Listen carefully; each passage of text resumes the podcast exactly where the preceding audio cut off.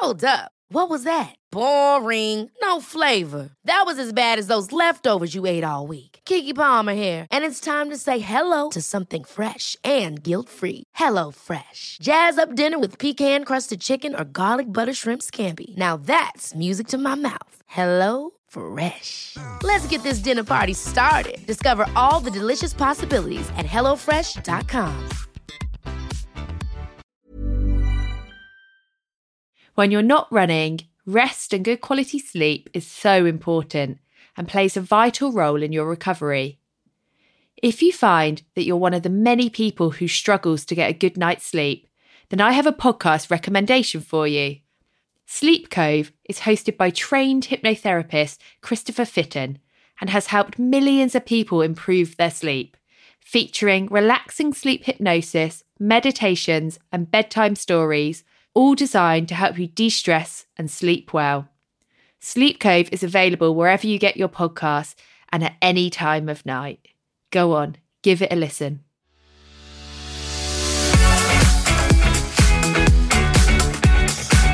Hello, and welcome back to Welfare. Thanks for staying with us while we had a little break last week. I'm Amy Lane, and on this week's show, we've got two experts talk about how the ebb and flow of female bodies and lifestyles can impact running, and how we can keep pushing forward as our bodies change and age. I was particularly interested in recording this episode after a few of you reached out to ask how the menopause affects running. Back in season one of Welfare, we opened up the conversation with Georgie Bruinvels about how female hormones can affect our running, but today we're going to do a deeper dive into that topic because although running is there to be enjoyed at any age and life stage, to truly enjoy the physical and psychological boons of running, should we be doing the same in our 20s to our 70s? And are women missing a trick by choosing generic training plans also used by men? To educate and inspire us to keep clocking the miles as we age is Rosie Stockley, founder of Mamawell, a fitness company that helps women navigate fitness through the biggest of life changes and also Kelly McNulty, a PhD student at Northumbria University investigating the effects of the menstrual cycle and hormonal contraceptive use on performance, recovery, and adaptation in sportswomen. And she's also the author of Period of the Period blog. Kelly and Rosie, welcome to Welfare. Thank you for having us. Thanks for having us. how are you both today? Rosie, how are you doing? Mother of two gorgeous little girls and juggling a lot. Let's start with that. I am okay. I was up a bit in the night, but I must say I have done a little workout this morning and I've been for a walk and had a coffee. And so those things all contribute to quite a nice mood. So I'm good, thank you. And I'm really happy to be here talking to you. Brilliant. For anyone who's maybe not met you before, would you just give us a little run through of who you are and what you do? Yep, of course. So my name's Rosie Stockley, and I'm the founder of Mamawell, which is a fitness and kind of wellness company really focused for women in general, but with a particular focus on pregnancy and postnatal wellness. I'm a personal trainer and I have a dance background, so I've kind of had a movement training my whole life and passion. And that's translated into kind of everything I do. It's not just one type of movement, it's how we can make that work for our lives, optimizing our lives as women through this intense time mentally and physically, and how that can support us. And yeah, if it makes us feel confident, strong, toned, whatever we want to do, do a race, then that's just amazing too. I can't wait to dig into all that expertise and also your experience of going through the biggest life changes and how that's affected your body and exercise. Kelly, lovely to have you on the show. Would you also share a little bit about who you are and the work that you do because it is so interesting? Yeah, so I've always been someone with a keen interest in human physiology and then how we can optimize human performance. My main interests are focused around the female athlete and specifically the effects of the menstrual cycle and hormonal contraceptive use on performance, recovery, adaptation. So I completed an undergraduate degree in sport and exercise science and then I'm master's in strength and conditioning. And also during that time, I worked part time mainly in golf as a strength and conditioning coach. So yeah, that's my sporting background. I'm a golfer and I've played for many years, definitely for fun now, but previously at a higher level. But like most people, I kind of got into that space because it was something that had an impact on how that was influencing me and my performance and my training. But it just wasn't something that was openly chatted about or openly discussed. So recently, though, there seems to be that increased interest and drive. Yeah, I kind of got into this area for my own personal want to know more. And then it was kind of like, you realize that everyone and all men and all women need to know more. I'm really excited to be having this conversation today because you've just mentioned that obviously we want to know more and we should know more. And in the past couple of weeks, I'm sure you guys have seen, the government's obviously launched the campaign to do a big investigation into women's health.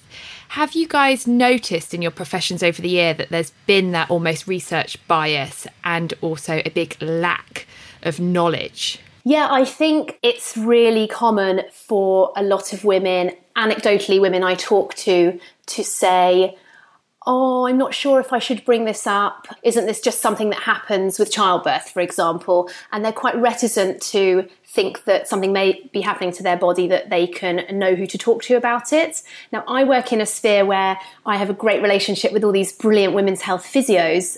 So I would have no problem in directing people to them, for example, for pelvic health issues. But I do know across the country, women I speak to are not even sure where to start with that. And I feel like that's something that's so central to our health and well-being as a woman that is kind of very secondary when you're having a baby. It's just like just get on with it. So that kind of thing i've found really interesting. And there's been a growing desire to know more and really work with our bodies. So that's been a positive. I really welcome the government's research on a whole raft of women's issues and how they affect women not only physically but how that manifests mentally. So I just really feel like it would be really good to get some good data on this, collate it, and yeah, scientists like Kelly tell us what we can be doing. But why are there such inequalities in men's health and women's health? Because they exist. That's why the government's looking into it at the moment. Yeah, and that's such a great point as well. If we kind of think back, back in the day, so sport was designed for men by men. Women were much later to that game, but recently, and it wasn't really actually until the 60s and 70s that women began to have more opportunities in sport and exercise. And then because of this increase in the number of women participating in sport and exercise, and because just like men, women want to get stronger, we want to get faster, we want to achieve PBs, break world records, whatever that might be, it's become increasingly important to then understand the physiology of the female and the female athlete and how that might impact on training performance. Only 4% of the research in the sport and exercise journals for a one year period period when they conducted it, only 4% of the research was done on women. So you can see that we do have that huge data gap. And I guess in the past, that's been because of the lack of women in sport and exercise, which is expected. And then today, we've kind of got that reason of studying women is hard, like female physiology, the menstrual cycle, hormone and contraception. It's, it's not making it impossible, but it is trickier and it's more expensive and time consuming when you just collect data on men. So yeah, we've still got that research gap. And then because of that, we know very little about about those female specific performance and training.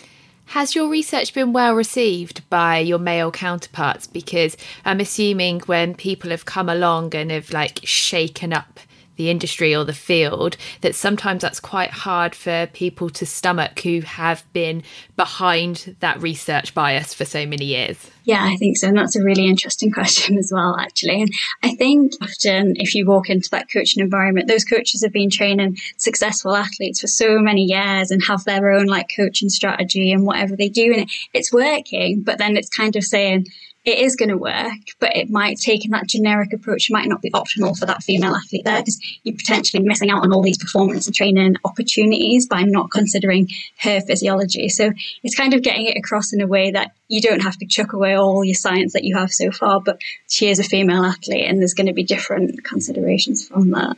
That's a really nice way of thinking about it because often the research has been centered on oh, we're just going to take the male research yeah. but make it 20% less or whatever, you know, you guys do to to fit a female, but actually instead of that, it's looking at something that's additional, you know, our additional hormone fluctuations or additionally how that can make our training so much more strategic. And uh, that's a really positive way to think about it. Yeah, no, definitely. I love that. Rosie, before we talk about how we can layer on that extra positive um, approach with refining our training for our hormones and our physiology, should we just talk quickly about the basics of exercise and just explaining why a mix of cardio and strength is really important for a female body? Because I think that conversation still needs to be had because there's many of us that are still confused as to why we shouldn't be just going out and running all week or why we shouldn't just be spending our whole time in a gym doing weights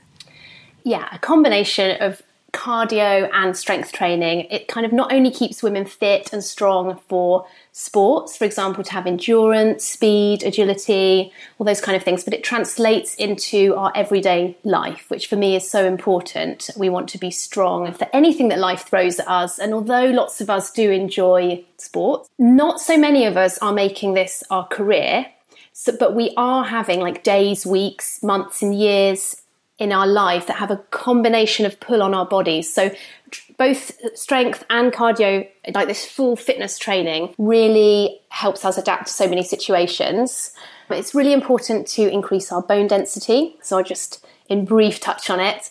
And our muscle mass, which keeps us strong, supports our body, you know, the more kind of weight bearing stress we can put on our bones, the stronger they become, will reduce the risk of osteoporosis. This is linked to estrogen. So that's an important reason for staying strong. Muscle mass too, it's not only our muscles, it's our connective tissue, the linking, kinetic links of all the different ways we move when we perform a variety of movements. If we've got joint stability and strength, we can prevent injury, increase our range of motion, just be strong and fit.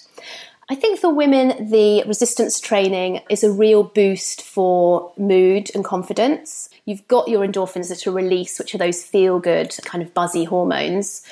But then also, a lot of women tell me how great they feel being strong, knowing that they have strength in their muscles and can perform all types of different goals, you know, to do with weights. And that is a real good thing for self esteem with a lot of women. So, moving on to cardio training, it's really good for confidence, positive mood, but it also has a relaxing kind of effect and can almost be meditative. So I do think that's a real positive part of your workout. If you enjoy running, walking, swimming, cycling, it can reduce depressive kind of feelings. Um, it's great for your heart and lungs. We all kind of know that, but it can reduce, you know, general fitness being improved, lowers your resting heart rate, increases your lung capacity, and they are like key signifiers for health.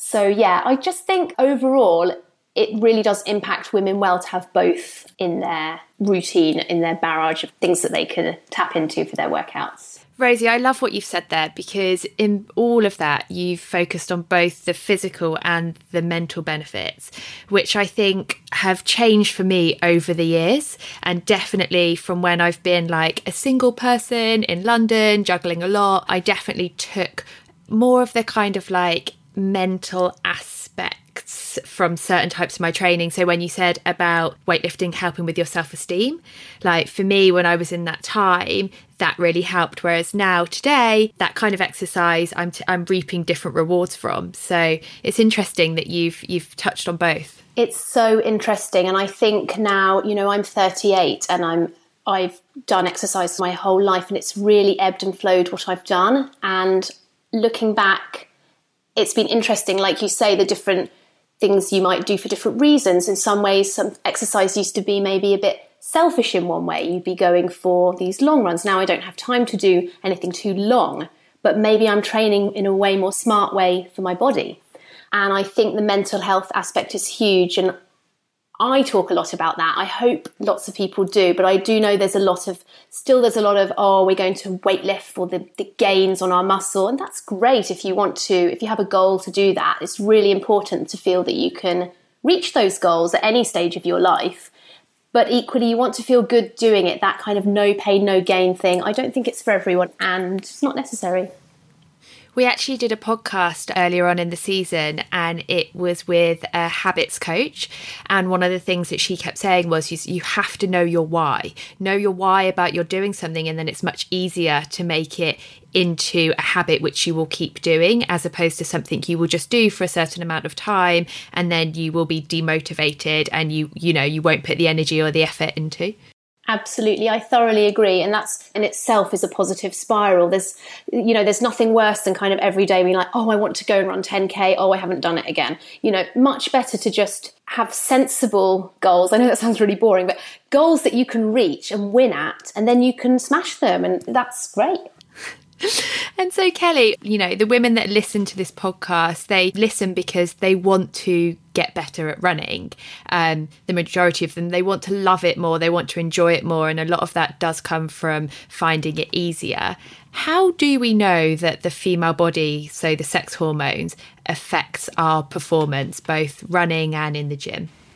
Yeah, so again, a great question. And like what I touched on before, in the fact that for a long time, these female specific performance considerations have went relatively under that radar. So, like what you mentioned, one unique performance consideration is the menstrual cycle and the potential effects of these fluctuations in female sex hormones and how they can influence not only running performance but also that training aspect. So the well known sort of sex differences between men and women sort of almost occur around puberty, and that's when the sex hormones start having their influence, and that kind of marks one of the major differences between men and women.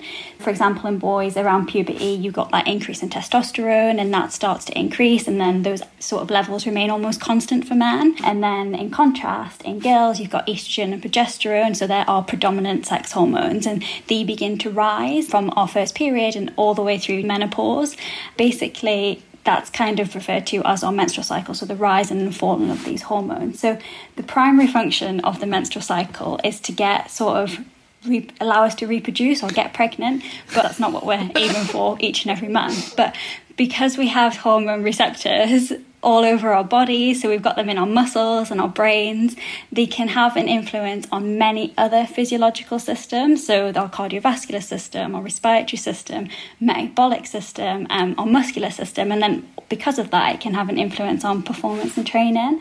Um, for instance, estrogen is known to have that anabolic effect on skeletal muscle. It's also been shown to have antioxidant and membrane stabilizer properties, so that can offer protection against the likes of muscle damage and help recovery. It's also been shown to have some neuroexcitatory effects on our neuromuscular system, so that can increase the likes of voluntary activation and all of that. It's been shown to play a role in substrate metabolism, so change in glycogen storage and increased fat utilization, and then just generally like those effects on our mood, so increased confidence, motivation, etc. And then in contrast to that, you've kind of got progesterone, and that's kind of anti estrogen, but also then has a whole range of its own physiological consequences as well, such as that rise in basal body temperature, good for our brains, our mood. So I guess when you start to add all them up, we can start to think in theory we might see those changes in performance and training. But then I guess one thing that's important to note is that we change so much across our lifespan as women so from puberty to the menopause. And all in between that you've got hormonal contraception pregnancy breastfeeding post pregnancy and all of those things can change our hormones as well. So i guess as a female focused on performance whether that's at that elite level or whether it's just recreationally we kind of need to be aware of those potential effects. And it starts to indicate where training for men and women might start to differ across their lifespan I mean, there's so much in there, isn't there? So, like, how can we start to be aware? I know obviously there are so many like tracking apps out there, but do they really give us enough information? Is there a good one which we can use, or is there t- something totally different which we should be doing, Kelly? Yeah, 100%. And that's a great question as well, in the fact that our hormones and the way we experience our menstrual cycle or whatever else throughout our lifespan is so unique to us. So that's when it gets that even more complex in that not everyone's going to be experiencing the same things and not what you experience is going to be the same as your mom, whoever else. So it's very like you have to remember that it is an individual thing. And just because someone else is feeling something else, you don't have to fit that narrative or that might not be for you. So I always kind of encourage people to go away and look at the research, but be really critical about it because this is a new area and there's not much there and it's so conflicting at the minute. So for every study that says an effect, there's another that says absolutely nothing at all. So you've just got to have a really critical eye on it and question everything. But taking that individual approach is what's really going to optimize performance and training. So, like you say, tracking the menstrual cycle for your own individual. There are apps that have been specifically designed for active women and female athletes in particular. So, FitrWoman, Wild AI. So, their maps are great as well. Also, to be wary of in using apps is to make sure they're not almost sort of shouting at you and telling you how you feel. So FitrWoman are great, so you can turn off the training and performance because that might not be suiting you, and then you're not getting any outside influence from that. And for me personally, I think a pen and paper approach is just is fine. You know, you can't go wrong with it. It's your evidence and your data, and then once you've built up enough of that, you can then start to see how your performance and training might be affected. And what sort of things would you write down? Like, would I literally get out a diary and write feeling tired, feeling crap, brackets not to do with my husband. yeah, that's so important as well. So for me, I tend to try and tell everyone to track simple things. So don't overcomplicate it. Like it doesn't have to be a task or a chore. Like like what we were talking about before. You have to need to know the reason why, and that's when you get women's buy-in and everything like that. But first thing I would say is record your when your period happens. So when it starts, when it ends, any symptoms you might be experiencing at that time, and also symptoms across every day of your cycle. So you know like headaches breast pain, feeling a little bit low, or whatever else that might be. And then, importantly, if you are tracking your performance and training, that's when you can be like, was my session easier or harder at this point in my cycle? Or did i recover faster from that training session today than what i might do at another point in my cycle? And there's even some women like to really go and collect loads of data. So you can start to track ovulation as well. So you've got your urinary ovulation detection kits. They're a little bit I won't go into that, but they're a little bit sort of off.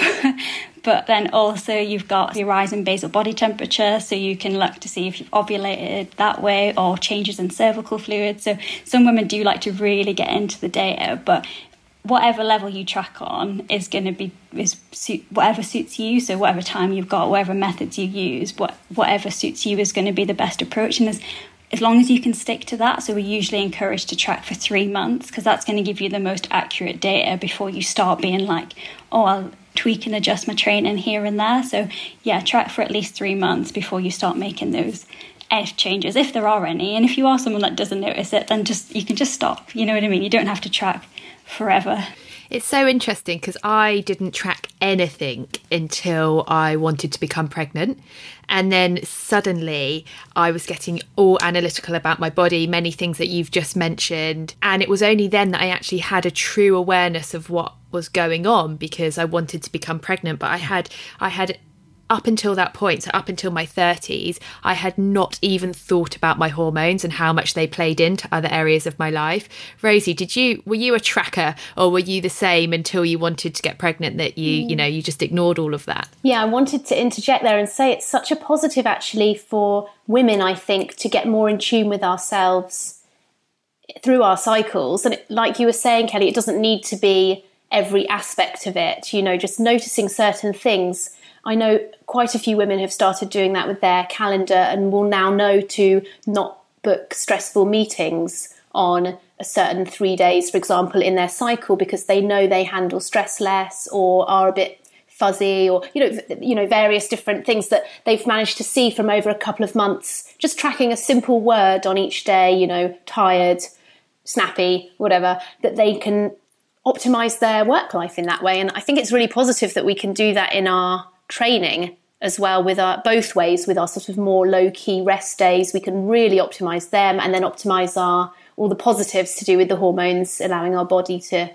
kind of go for it a bit more. But yeah to your point amy i wasn't a tracker until yeah my i was trying to get pregnant the second time and then i started doing you know all of that stuff that you just mentioned ovulation sticks and apps and fluid all the things. fluid observation. It was like a science experiment and it's really interesting. And i think you are a lot more in touch with your body which i think is a really i found really interesting and empowering actually. But it's interesting with cycles and you know, I went through this intense like dance training when I was, you know, that was my profession and you think, you know, something so integral to your body and we were training every day and there wasn't really allowed any days that were kind of fatigue days or rest days and I look back at that and I do think it's a bit detrimental to women. And, you know, a lot of women had uh, girls, you know, we were quite young, had restrictive diets, and that plays havoc with your cycle. And it was sort of accepted. And now I look back and I think how important that cycle is for general health, plus having a baby, if that's what you'd like to do, and supporting your whole body. And that we didn't treat ourselves very well necessarily in that training. So it's nice to have a positive way to look at how your cycle might impact how you can train for the better. And are you having those conversations with clients? Because I was mentioning to Kelly earlier on that I had um, a researcher on this podcast a couple of years ago. And when I had that conversation with her, people weren't talking about periods at all. I think there was like two tracking apps which were maybe out. There was probably more, but there was two that were being spoken about a lot, but still from using them to get pregnant or not get pregnant, not really to optimize training. And I definitely have never had that conversation with a coach yet of like how I'm feeling, where I'm at in my cycle to what I should be doing in my training. Very long question there, Rosie. But are women now talking to you about their menstrual cycles and how they can optimize them for results? Yes, so I have a really close relationship with most of my clients. You know, te- we are I'm tending to train them through pregnancy and postpartum. So in that regard, there's like no TMI. We talk about a lot of things to do with the body that are very personal. With the hormones and how uh, the cycle and how it affects training,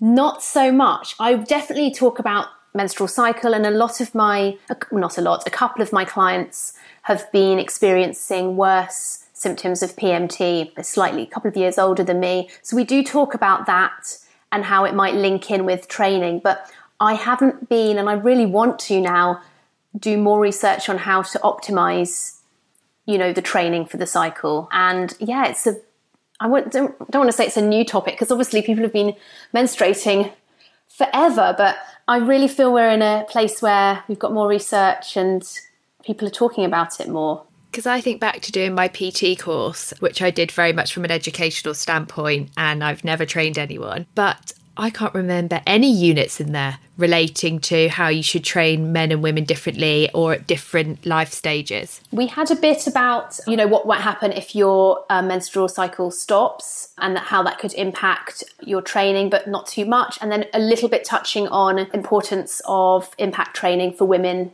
later in their life, but again, not much. And then I did pre and postnatal, which touched more on hormones, but less the monthly cycle, more about the cycle through pregnancy and postpartum, and then what to be aware of there. It's all fascinating. I think it should be really more in depth.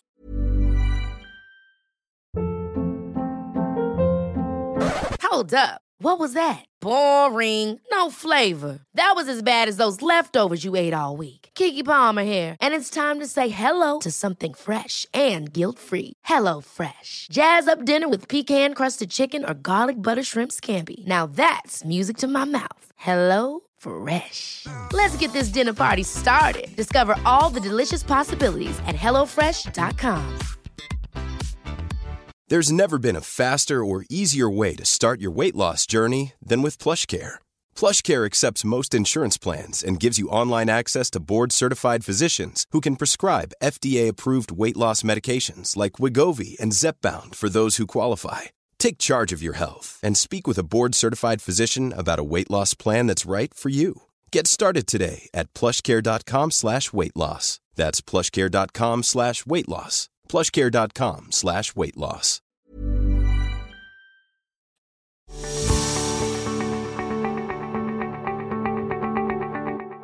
Obviously, we're talking on a running podcast. So all the runners are going to go, how can I maximize my cycle for running gains then? Is there like a certain day in the month which they should be like tackling their long runs or maybe they should be avoiding them? Yeah, no, so great question again. And it's really hard to answer because everyone is so individual. But in terms of picking out some of the science that is there, I mean, there's not a lot of it, but what is there? In terms of sort of in that first half of our cycle, we've kind of got estrogen rising. So after our period around day five, and it almost reaches its peak just prior to ovulation. And at this time, progesterone's low. And like what I mentioned before, estrogen has all of those certain physiological effects on our body. So, those muscle building anabolic effects, um, as well as those feel good effects, so motivation, wanting to train and perform. And then, what I touched on before as well, there's also some research that shows that we can recover from training quicker at this point in our cycle because estrogen's got that protective function as well as potentially reduces inflammatory responses around exercise. So if you kind of take that all together, at this point in our cycle, it could be a good time for strength training. And there's some sort of emergent evidence that shows if you train more in your follicular phase, so strength training in your follicular phase rather than any other phase, is actually better for developing strength and muscle mass in naturally menstruating women. But then a big sort of caveat to this is that there's only four studies that have looked at this and they are conflicting and differences in quality studies. So it's just something to be aware of. Like it might work for you, it might not. And then kind of around ovulation, so estrogen levels drops off before it then has another rise. And then progesterone's been quiet so far, but that is now high as well. So we kind of move into that luteal phase and you've kind of got high hormones at that second half. And like what I touched on before, so progesterone is thought to be that calming hormone, promote good mood, reduce anxiety, promote good sleep, and that's generally good for sport and exercise and running and recovering from training sessions. But then there's some research that shows that progesterone has sort of this influence on our brain and on our neuromuscular system. So we might find that we become less coordinated or more clumsy at this point in our cycle. It might not be that great for skill based training or the likes of performance that way. But then also in terms of running, there's some research that shows that we're better at using fats as fuel um, at this point in our cycle. So that could be beneficial for some women during that endurance training. And when saving carbohydrate stores and instead using fat could keep us going for longer without fatigue. Another change that we have in that half of the cycle is that rise in basal body temperature. So it rises by half a degree, and that doesn't sound like much at all. But for active women or female athletes, it might mean that we feel a little bit hotter during our training, and that could make us stop or slow down or just perceive it to be much harder than what it was in the other part of our cycle. So that might be more relevant for those long endurance runs in the heat or in humid environments. Some women might benefit from using cooling strategies and just making sure they're hydrated and got enough fuel for their exercise that way. So yeah, there's there's just some couple of examples. There is a lot more that you could go into, but it's just again noticing that sort of taking that research and then using that to sort of apply to your own individual. So some women will find bits of that that resonate with them, others will not absolutely see anything in there at all. So it, it is very much that individual thing and appreciating that and using that to maximize performance and training. I think that sounds so interesting, like the ebb and the flow. I just love it. So, would you suggest that women like do the three month strategy of writing down what they would train on each day and see if they felt that that worked for them and if it did stick to it or would you try different things each month what would you suggest so if you've got that data then you can start to that's when you kind of get creative and start to like tweak and adjust things. So if you say oh there's some research that says i might get stronger if i strength train more then that's when you can adapt that. And then if you do notice a difference then then stick with it. If you don't you can go back to training exactly how you were really. And yeah it's just using that research as a base and then taking from it what might fit you. And then if it doesn't you can put that back and then try something else. And training around the menstrual cycle is more about maximizing your performance and training when that cycle is working for you or then minimizing and overcoming some of those times when it might not be working so great for you. And that's going to what's get the best out of yourself on any day of the cycle really it's so fascinating. Don't you feel like it's also so cool? It's so unique to us women. Yeah. Like, and it's a bit untapped. Like we could really, there's so many amazing, let's just think elite sports women rather than just people running around the park. I mean, they're already doing amazing things. And think with this research, what they could do to both enhance their performance and make them, their rest days really work for them as well. I think it's such a big opportunity as well to take control of negative self talk and to use science to like try and help silence that. Because I think as women, we berate ourselves a lot because we always think we need to be doing better and be doing more. Whereas actually, when we start to understand a bit more about our bodies and what's going on in the inside and how that affects our emotions and also, you know, our exercise achievements, then suddenly we can take, you know, we can take that pause and we can go, actually, there's a lot going on in my body today. It's a really big day. I'm just going to be kinder to myself. Whereas I just, you know, for so many years, I know that I haven't done that. But the more I, the more I learn, the more self compassion that I have. Agree. It's very empowering. And um, Rosie, I'd love to chat to you about the difference in performance from, say, like 20s to 30s, 40s, 50s. So, like, when I was in my 20s, I felt like I could take the world on and still get up and go to Barry's class and hit those high speeds on a treadmill, normally hungover as well. And it just didn't affect me. I was in like peak physical performance, if you like. And then I hit my 30s and things started to feel harder. And now I'm mid 30s, it's feeling even harder. Is there a reason why it changes? Yeah, to your point, Amy, I was the same as you. I was doing a variety of things, long runs after a night of drinking, just kind of doing it. It was all very fun at the time. And there was, for me, actually, even a bit less strategy. I was just like rocking all over the place, having a lot of fun with my exercise at that time, but living life very fully in other ways too. And just now, I mean, I've got two kids, I'm late 30s, and definitely there are quite a few more external factors, I think, just in my life. You can't be so selfish to just take yourself off whenever you feel like and do it. You know, it's said that our muscle mass that we create, grow throughout our life, it kind of peaks in our late 20s to early 30s. So I think there at that time we're our most efficient, agile, fit, easier to recover, all those kind of aspects hit at the same time. I think definitely we need more time to recover. Anecdotally, a lot of people I come into contact with, I do think are training a bit smarter in this stage of their life. I think a combination of knowing what they like doing, knowing what might work for their body and their mind, their re- like we were saying before, the reason why, a bit more analytical, having a bit more of a schedule or a program that m- might be designed for them or they've figured out might work, and um, kind of getting it done, not going for those quick fixes and fads. And I think it's self preservation a bit. Yeah, actually, do you know what? The self preservation is a thing, I think, because when you're in your 30s and maybe you have a family and you have so much more to juggle, you're like, I actually can't run myself into the ground because if the captain of this ship goes down, like we all sink nothing happens so actually maybe you do have to be a bit more realistic and you can't push yourself so hard because like I've said, everybody will sink, but also you kind of don't have the time, do you?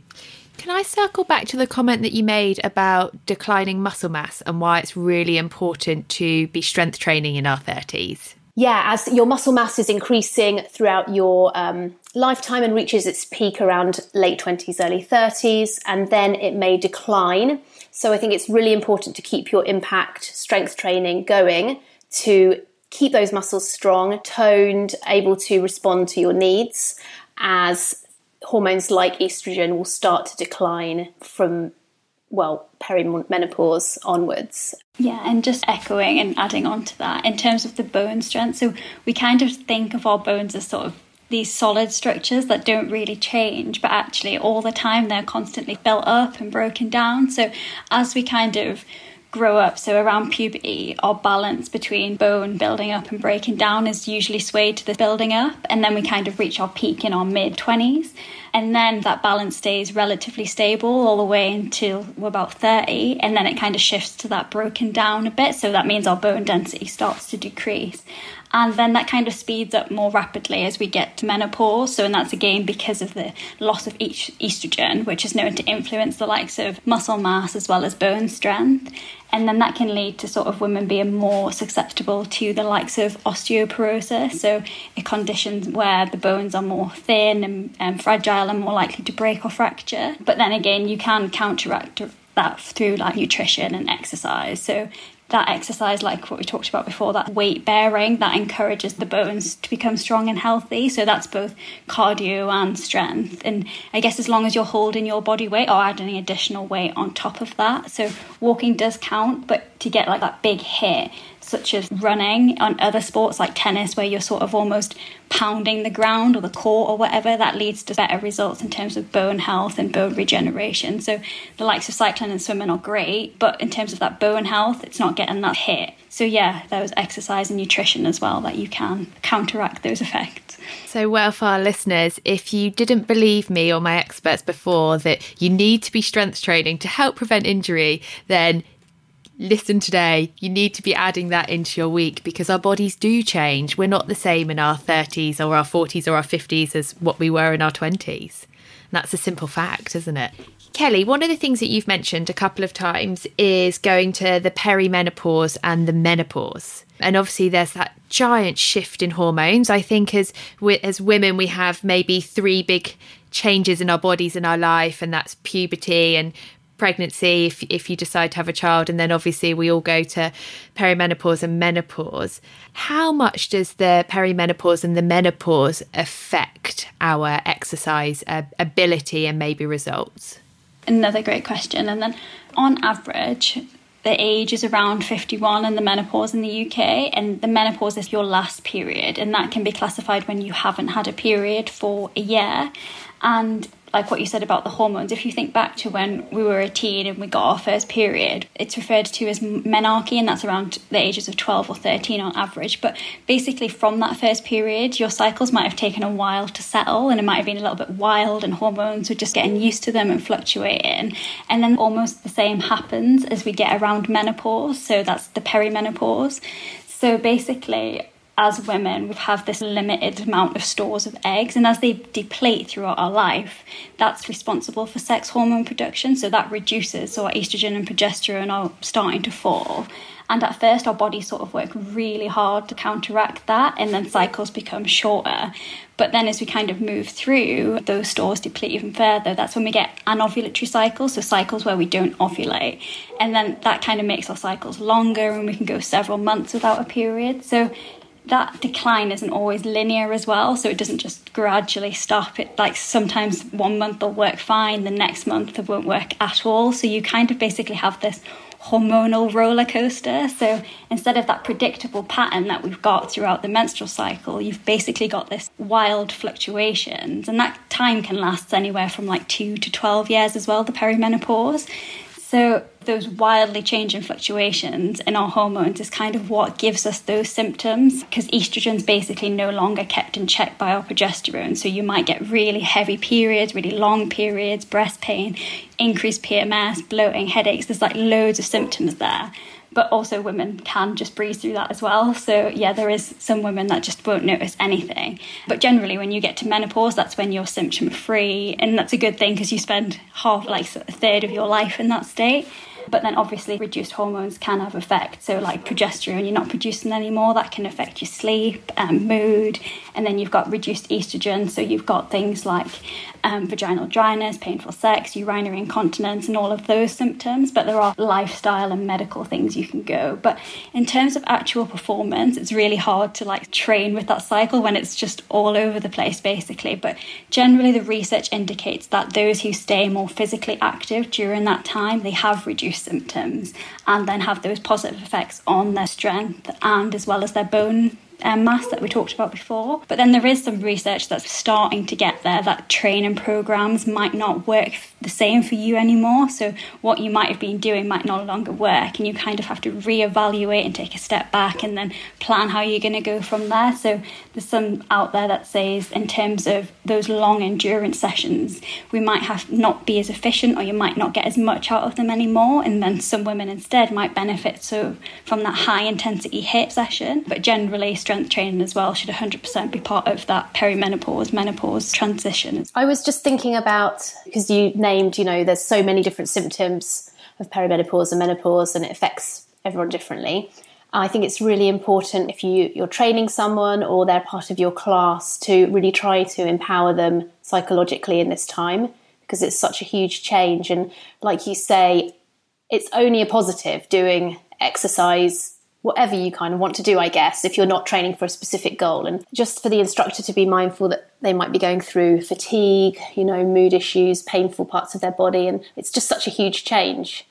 And how do we do that, Rosie? Because at the moment, I'm very lucky to have my mum as my childcare bubble. So I'm I'm seeing my mum on a weekly basis for a few hours, and she's helping with my son. And she's actually going through the menopause at the moment, and she's been saying to me about how how tough it is. And i think it's the for her she was been so physically active her whole life and she's now experiencing this like sea change in herself which is really affecting her confidence. So how can we empower the the you know the 40 the 50 year old women to keep exercising when they are feeling like a completely different person? They're not able to do the same things because they've lost their confidence a little bit. Yeah i think it must be so hard, especially as if you've gone through quite a large part of your life being really autonomous and knowing where you're at with your hormones. You've really maybe you've had children and you're you've got this freedom again, and then then this hits you. I think having the support of other people going through it, and I think there is a lot more conversation happening around menopause now because, like we say, it does affect every woman. And less about it being hidden away like oh the change or whatever people used to call it. People are talking about it in more technical terms and embracing that there's all different symptoms. I think yeah speaking to people i think if you can find like i was just saying before finding exercise whether that's you know, whatever that is, that makes you feel good and confident and empowered, and knowing that it's okay, it might not be what you used to do. Maybe you need different rest times, maybe you have changed onto something completely different. But yeah, just really acknowledging that it is a big change. I think that's the first step. I think that goes to for so many people though, doesn't it? At any life stage as well. If you just take a moment to pause and just to be present in your situation and be aware of what's going on, then you can find that kind of self awareness and self compassion a little bit so that you can then move forward. Otherwise, we do end up just berating ourselves. We're like, why can't we do yeah, this? And then it's a bit of a head in the sand approach. And I feel like more and more we're getting more analytical and cognizant of what is happening in our life and how that might affect us mentally and physically. And I think that's a real positive. One of the things that we haven't mentioned today, so we've talked about this this ebb and flow of the natural hormones in our body. One of the things that we haven't spoken about is the synthetic hormones which we put in or the adding hormones to our body. Kelly, can I quickly ask you about what happens when we when we take the pill? How does that affect like a female's performance? Because again i think that's another monumental moment in like in a female life to go on hormonal contraception. Yeah 100% and kind of what i touched on before so the menstrual cycle it's open to this external variation as well, so hormonal contraceptive use. And it's definitely something that we need to be aware of when we're not only sort of researching, but when we're working with and as GPs or doctors prescribing hormonal contraception. So, in a recent audit of female athletes, almost half of the population surveyed were hormonal contraceptive users. So, whilst we want to continue understanding and researching the menstrual cycle, we kind of almost need to, to be able to cater for that other half of sportswomen as well. So, you have hormonal contraception and they're primarily designed to prevent pregnancy, but they can also be used in other cases of active women and female athletes to manipulate their menstrual cycle so they can control or eliminate entirely their period. So, for instance, some female athletes might have find their periods have be incon- inconvenient to the likes of performance and training, especially sort of if you're a rower and you have to be out, or you're a runner and you have to be out for hours on a training session. And then also, some women might experience some really debilitating negative side effects of their menstrual cycle, which could affect their performance and training as well. So, there are absolutely loads of hormonal contraception, and I won't go into the details of them, but all of those different types have a different hormonal profile for us. But generally, what is used the most is that combined monophasic oral contraceptive pill. So basically, this pill is designed to mimic that 28 day cycle. So it has 21 pill taken days, followed by those seven pill free days. And then that kind of alters our physiology in these two main ways. So, one, it kind of suppresses our natural hormones that we produced. Um, throughout that pill cycle. And then also, on top of that, it provides us with an artificial estrogen and progestin during those 21 days. So basically, instead of, like you say, them hormones ebbing and flowing, the kind of your natural levels of estrogen and progesterone are almost down regulated. So they're pretty much like a flat line throughout that entire 21 pill taking days. And then on top of that, every time you take a pill, you basically have this like peaking within an hour, then it drops off, and that builds up over time until you have those seven pill free days and then you don't get that daily spike and that's kind of when you have that withdrawal bleed. And i think it's important to highlight there that that's nothing like a period so it bears no physiological resemblance to the period.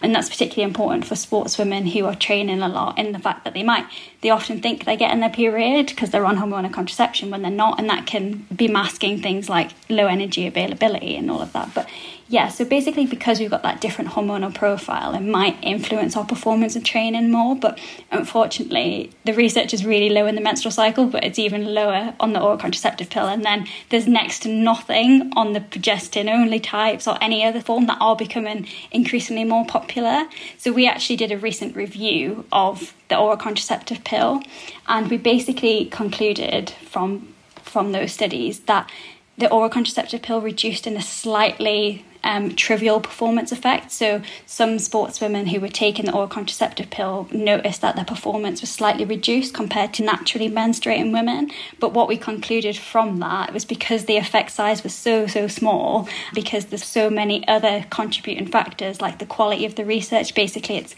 taking that individual approach and tracking your hormonal contraceptive use again. So yeah, it's that frustrating answer that we don't really have a guide yet, but hopefully in the future we kind of get that you need to be your own guide essentially so you yeah, need to see, yeah. understand what's going on and what you're doing by keeping a diary rosie on the flip side of that what about women who are exercising um, but who want to get pregnant so, do they have to bear anything in mind about what they're doing with their exercise on their menstrual cycle? So, I know that obviously you went through IVF, for instance. Did you uh, dial anything back whilst you were trying to get pregnant, or did you keep everything quite consistent?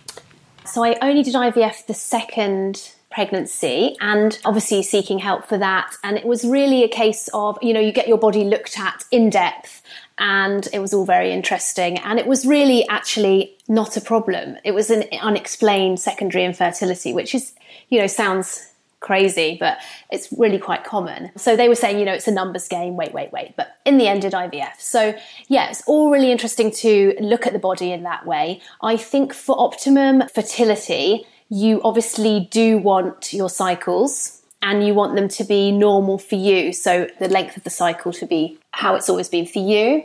So in that way, I, I just always talk about nourishing the body so that it's very much in its optimal state and the mind as well. And it's so easy to say to people, don't worry, don't worry. But that's really hard when you're looking every month trying to get pregnant. You know, it does become quite a focal point to your life. And that, like you were saying, Amy, that's the time I really started looking at my cycle and you're constantly like, where am I at? Where am I at? You know, these are the days.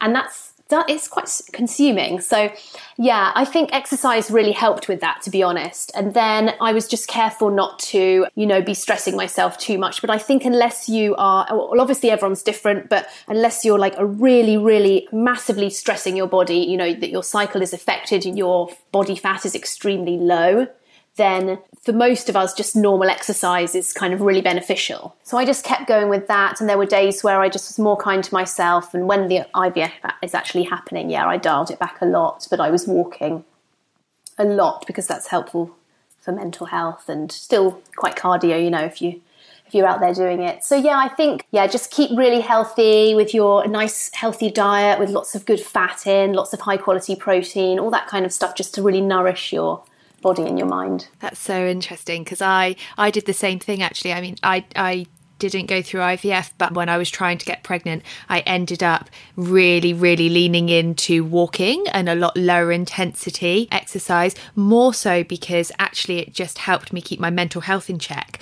because I didn't want to be kind of going, you know, up here and then right down here and crashing after big exercise sessions. I just wanted to feel a bit more consistent yeah. and just a bit bit more lovely. That really resonates. And I think as well, that thing, your goal has slightly changed. So you're more on a nourishing goal, I feel like. And I used to just run without my watch and just run by feel as opposed to going out and pushing myself. And then I did that through pregnancy as well. But that's really nice. Nice way to do it. Oh, God, isn't it amazing?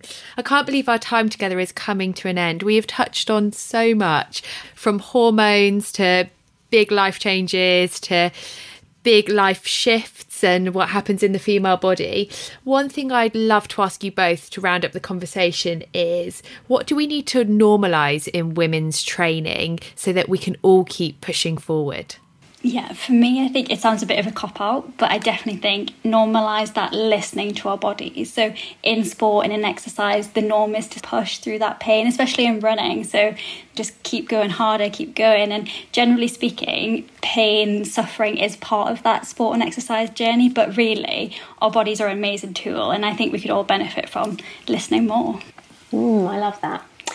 And I also think kind of breaking the mold on what like a fit female looks like or is like, because I feel like there was a lot of focus on, you know, it might be thin or not much body fat. And we've got different sizes and different shapes and strengths for different goals, different sports. So I think in the past, how we've measured women, it's like visually size, BMI, weight. And I think that's a bit outdated and it should be a bit more holistic, looking at the woman as a whole and maybe less discussion about it because men just get there and they're talked about their sporting prowess, you know, and it's always women like, oh, what did she give up? And look at her body. And so I think actually just to normalize that everyone can look different ways and be fit. I'm so into that because actually, as well, well, what this episode's about is the fact that you can be fit at different ages and different life stages, and that definition of fit will change. 100% there's so many different life stages of this fitness, and you could be what from the outside, oh, they're so physically fit, they're smashing it, but we don't know what's going on with your pelvic floor. We don't know what's going on with your mind. So there's there's so many different aspects to being a fit, well-rounded athlete and person. Well, thank you so much, you two, for your time today and sharing your expertise and insight into the world of women's training, which running falls into, and just giving us all knowledge bombs. But I think like a bit of a pep up as well and you know letting us know that us women we can go out there and achieve eh, what we want to. We just need to be a bit more aware of ourselves so that you know we can help ourselves get there. So thank you both. And thank you to everyone who's tuned in for today's show. Please do get in touch with our experts and follow them to find out more. Rosie and kelly would you both just share where the best place is for listeners to get in touch with you Yep, so you can find me via Mamawell, which is M A M A well, and it's on Instagram mostly, Mamawell UK. Yeah, my DMs are always open for kind of advice and uh, support and you can find me on Instagram as well. So I think, and I should probably know this, but it's period of the period. So yeah, all of that research and science goes goes out on there. And I will put both of those handles in the show notes. So if you're out running when you're listening to this, don't worry, just get to the end of your run and pop into the show notes and you can click straight through. Thanks so much everyone and see you all next week. Ever catch yourself eating the same flavorless dinner 3 days in a row? Dreaming of something better? Well, HelloFresh is your guilt free dream come true, baby. It's me, Keke Palmer. Let's wake up those taste buds with hot, juicy pecan crusted chicken or garlic butter shrimp scampi. Mm. Hello Fresh. Stop dreaming of all the delicious possibilities and dig in at HelloFresh.com. Let's get this dinner party started.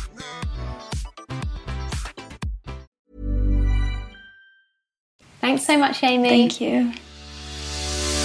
Thank you so much for listening to today's show. I hope you found some of this advice helpful.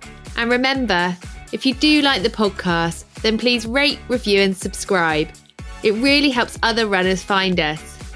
Plus, you can also keep up to date with other runners in our virtual crew by using the hashtag WellFar on Instagram and by joining the new WellFar Club on Strava. I look at all your posts and updates, and it absolutely makes my day.